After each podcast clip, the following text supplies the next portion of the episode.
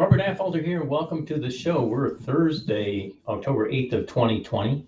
And today I want to focus on politics and we'll get off. We won't have three different segments this time, but I want to talk about politics a little bit and what I think we need to be working on. And one of the things is home ownership. As you know, I have a real estate license.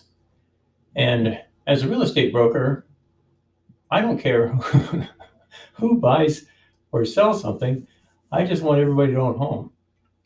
And I think that's one of the best ways you can ensure uh, prosperity across America is to advocate home ownership. And any form of racism or anything that's keeping people from owning a home, I think we've got to take political political action against. So we need to create laws and situations where, unlike back in the 30s, where we were conducting redlining and making it difficult for blacks and others to own homes. We actually have to make this easier. And I mean easier for everybody, including minorities.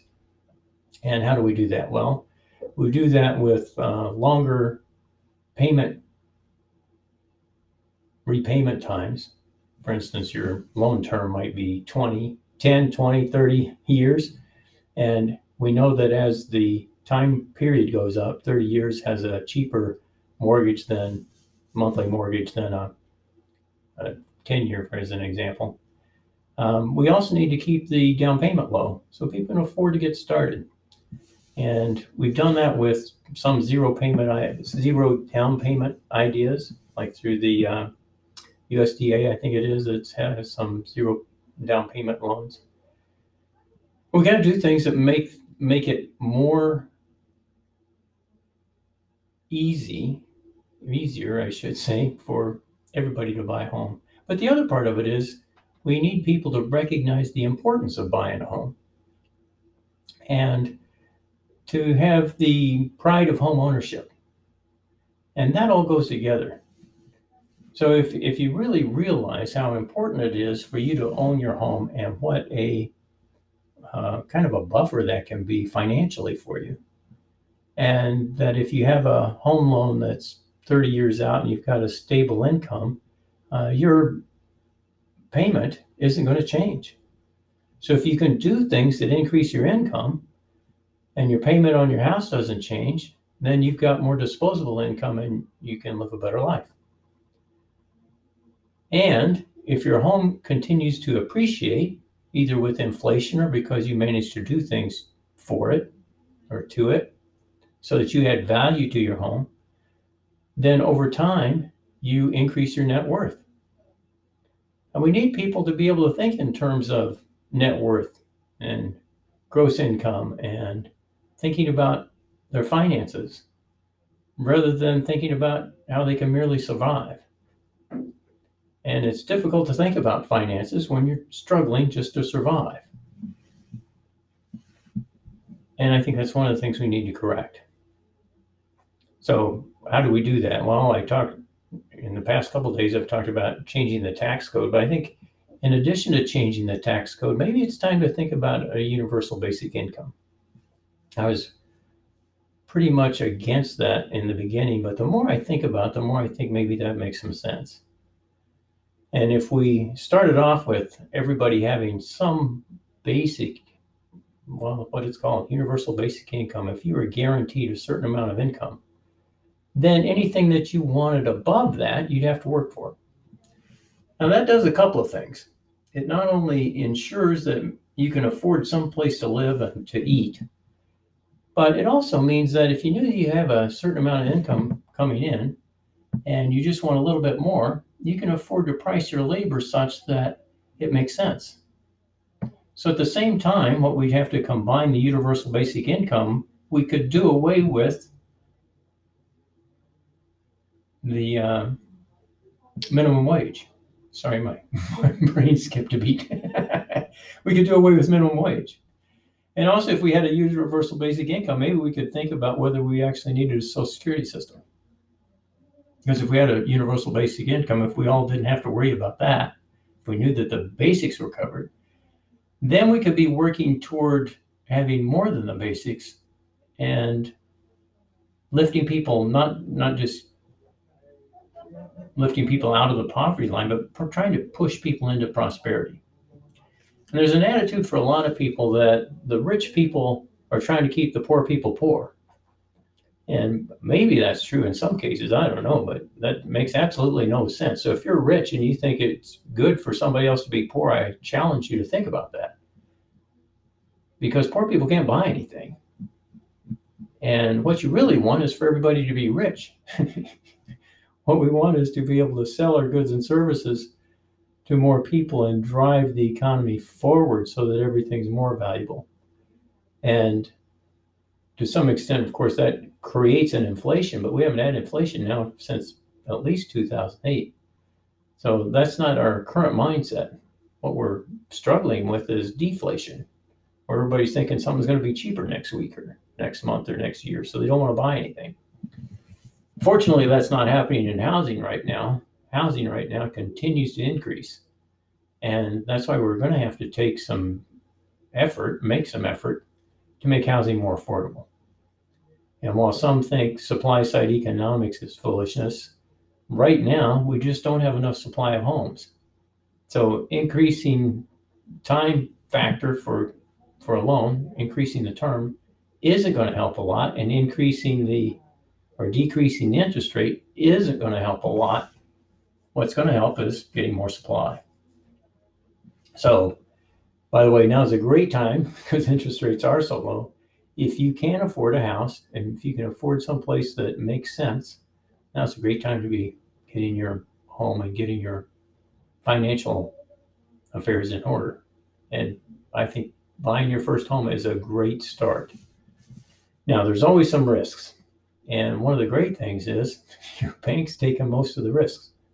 So if you can get into a home, I'd suggest you do it. Now, other things that play into this look at your area. Is your area one that's going to be expanding over time?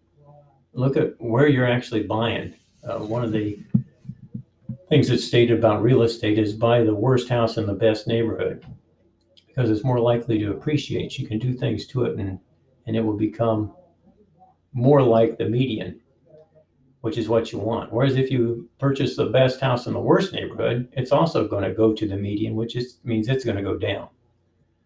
So look at the neighborhoods. And what I talk about in my book is how to do that neighborhood search and really look at what's available and why is it more expensive? Why are willing people willing to pay more for this neighborhood than another neighborhood? And then once you get past that, once you understand neighborhoods, then of course this is this is down from understanding the economy as a whole. How's the economy of, of your nation doing as a whole? So in the United States, we're looking at well, how's the United States economy looking? Right now, it's a in a bit of a uncertainty because of the COVID virus and having the government actually shut down so many businesses. But as things are beginning to open up, in Washington State, Governor Inslee's just opened up things a little bit more. I can actually have an open house for my my flip house that's coming on the market soon, um, and that's just one example. But as things begin to open up, the economy should do much better pretty quickly. But we're also looking at a stimulus and we're looking at a number of things that make things uncertain. And uncertainty, again, it keeps the market lower, especially the stock market. But what we're t- looking at real estate, look at what's going to happen then in your area, regardless of how the overall economy is looking. What are the major factors driving employment in your area? What are the major industries? And what's going to happen with those? Are you in an area that uh, industry is going to be declining? Coal is an example that's likely to be declining. I'm not sure about oil and gas and coal for that matter, but it's depending, of course, on who's president, uh, who's in charge. Uh, if Biden gets elected, he's going to try to go with the renewables and do away with coal and natural gas and, and petroleum, all the fossil fuels. Um, so think about that. And in another month, you're going to know who's in charge, and it won't be uncertain anymore. But look at what the industries are in your particular area. And a good example is I have relatives in um, Edmonton, Alberta, and it's been a area of oil wealth for a long time. And they've been struggling now for a while because oil prices are so low. So that's an example of things to think about how the economy is going to affect your local area and de- decide what you want to do about it. Will you have to move if, if oil goes down? Or think of other things where major employers, uh, Boeing's a good example in Seattle. Boeing's now announced that they're going to move out of Seattle um, or move production of the 777, maybe that's what it was, or one of the big planes. They're going to move out of Seattle to South Carolina, I think it is. So that's going to be a bit of a hit. Um, here in Bellingham, uh, the Ferndale is just not far from Bellingham. Uh, the Intalco aluminum smelter is going to go out of business. Well, that's going to be a bit of a hit. So we need other jobs taking over in our area to help absorb the people that are out of a job now. And part of that, of course, can be taken up by people starting new businesses. So that's the other thing you can think about if you're looking at opening a business or, or buying a house and you need to support yourself. What can you do to start a business and be an employer? And if you need help with that, that's something I'm I'm working on is with the Affolter Academy is helping you get the direction that you need, the education that you need, and do it in a way that's really quick and affordable so that you can get started and take some risks and become your own boss. And there's nothing better, as far as I know, for freedom than controlling your own destiny as a boss. And what you're going to find, though, is although you have more freedom, you are still under the thumb of your customer. You got to do what it takes to attract customers and you got to make them happy and you got to do it in such a way that they enjoy getting what you're offering. So it's got to be a fair exchange. You've got to give people something that they they want, need, and enjoy, and in return, you get paid for it. And once you figure out how to make that exchange, then you got it made. So, several things that came to mind out of this. One is how can we make things more fair? And a big one is how can you be your own employer? Nothing gets nothing gets more fair than that. When once you figured out how you can be self-employed, then a lot of things go away. The discrimination practices and, and at least in hiring, you may still have some difficulties with uh, with government and, and some other things. But I encourage you to really think about it. I'm going to give you an example. I just I just talked about uh, I don't care who buys or sells real estate. I, I was selling my house and I had a lockbox on the front door. So realtors could get the key out of the lockbox and show their clients a, a house. And a man came down in a pickup truck and he was coming down the driveway. I happened to be out and I saw him coming. So I met him about halfway. And we were talking for a little bit. And he had a kid in the back. And I asked him if he's an agent. And he said, No, I'm Asian. Uh, no, I'm Latino. That's what he said. No, I'm Latino. And for some reason, that just upset me. I said, What the hell does that have to do with it? He said, Well, you asked if I'm Asian. And I said, I started laughing. Then I said, No, I asked if you're an agent. If you're an agent, the key's in the lockbox and you can let yourself in. And if you're not an agent, I'd be happy to give you a tour if you want to tour the house. Well, as it turned out, he didn't want it. It wasn't for him. And I suspect the price was too high. It was probably a little higher than what he suspected. But my point being that he misunderstood and kind of took the idea that I was making a racial racial comment when or a racist comment when all I was trying to do is find out whether to give him a tour or not. So we really have to be careful. I've been in situations where I thought maybe I was being penalized because of something, and it may not have been the case at all.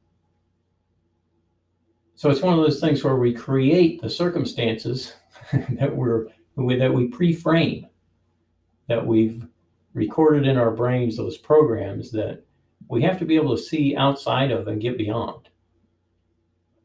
And my neighbor actually for that house was going through the same thing. He thought he was being discriminated against because of the way the county was treating him doing a development for his land. And I said, no, they made me do the same thing. You just need to find the right attorney. So I found the attorney, gave him the phone number, and he got everything going pretty quickly. But my point is, sometimes I'm I know there's discrimination. I know they're a racist, and I I'm trying to do my best not to be one of those people and to call it out when I see it. But on the other hand, let's not see it where it doesn't exist. Sometimes we're all being treated the same, and it's poorly. and we just have to overcome.